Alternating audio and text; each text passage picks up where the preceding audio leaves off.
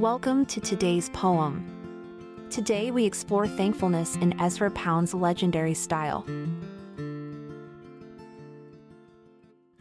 Amidst a field of golden wheat stood a man with grateful feet, his heart brimming with thankfulness for blessings bestowed with tenderness.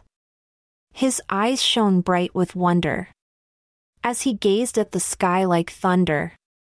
For the sun was setting low and painting the world with a golden glow.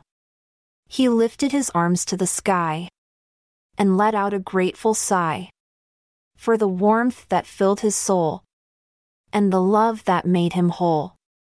He spun around with joy and glee, like a child filled with ecstasy. For the world was his playground, and each moment a treasure to be found.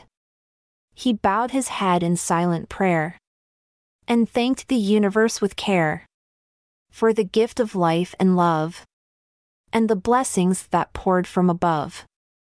Oh, how his heart swelled with grace and his soul lit up like a fiery blaze. For thankfulness was his guiding light and it made his world shine ever so bright.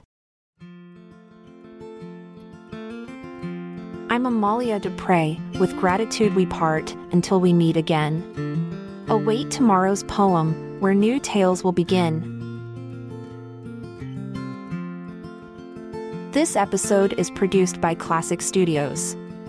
Check out our other podcasts in our network at klassicstudios.com.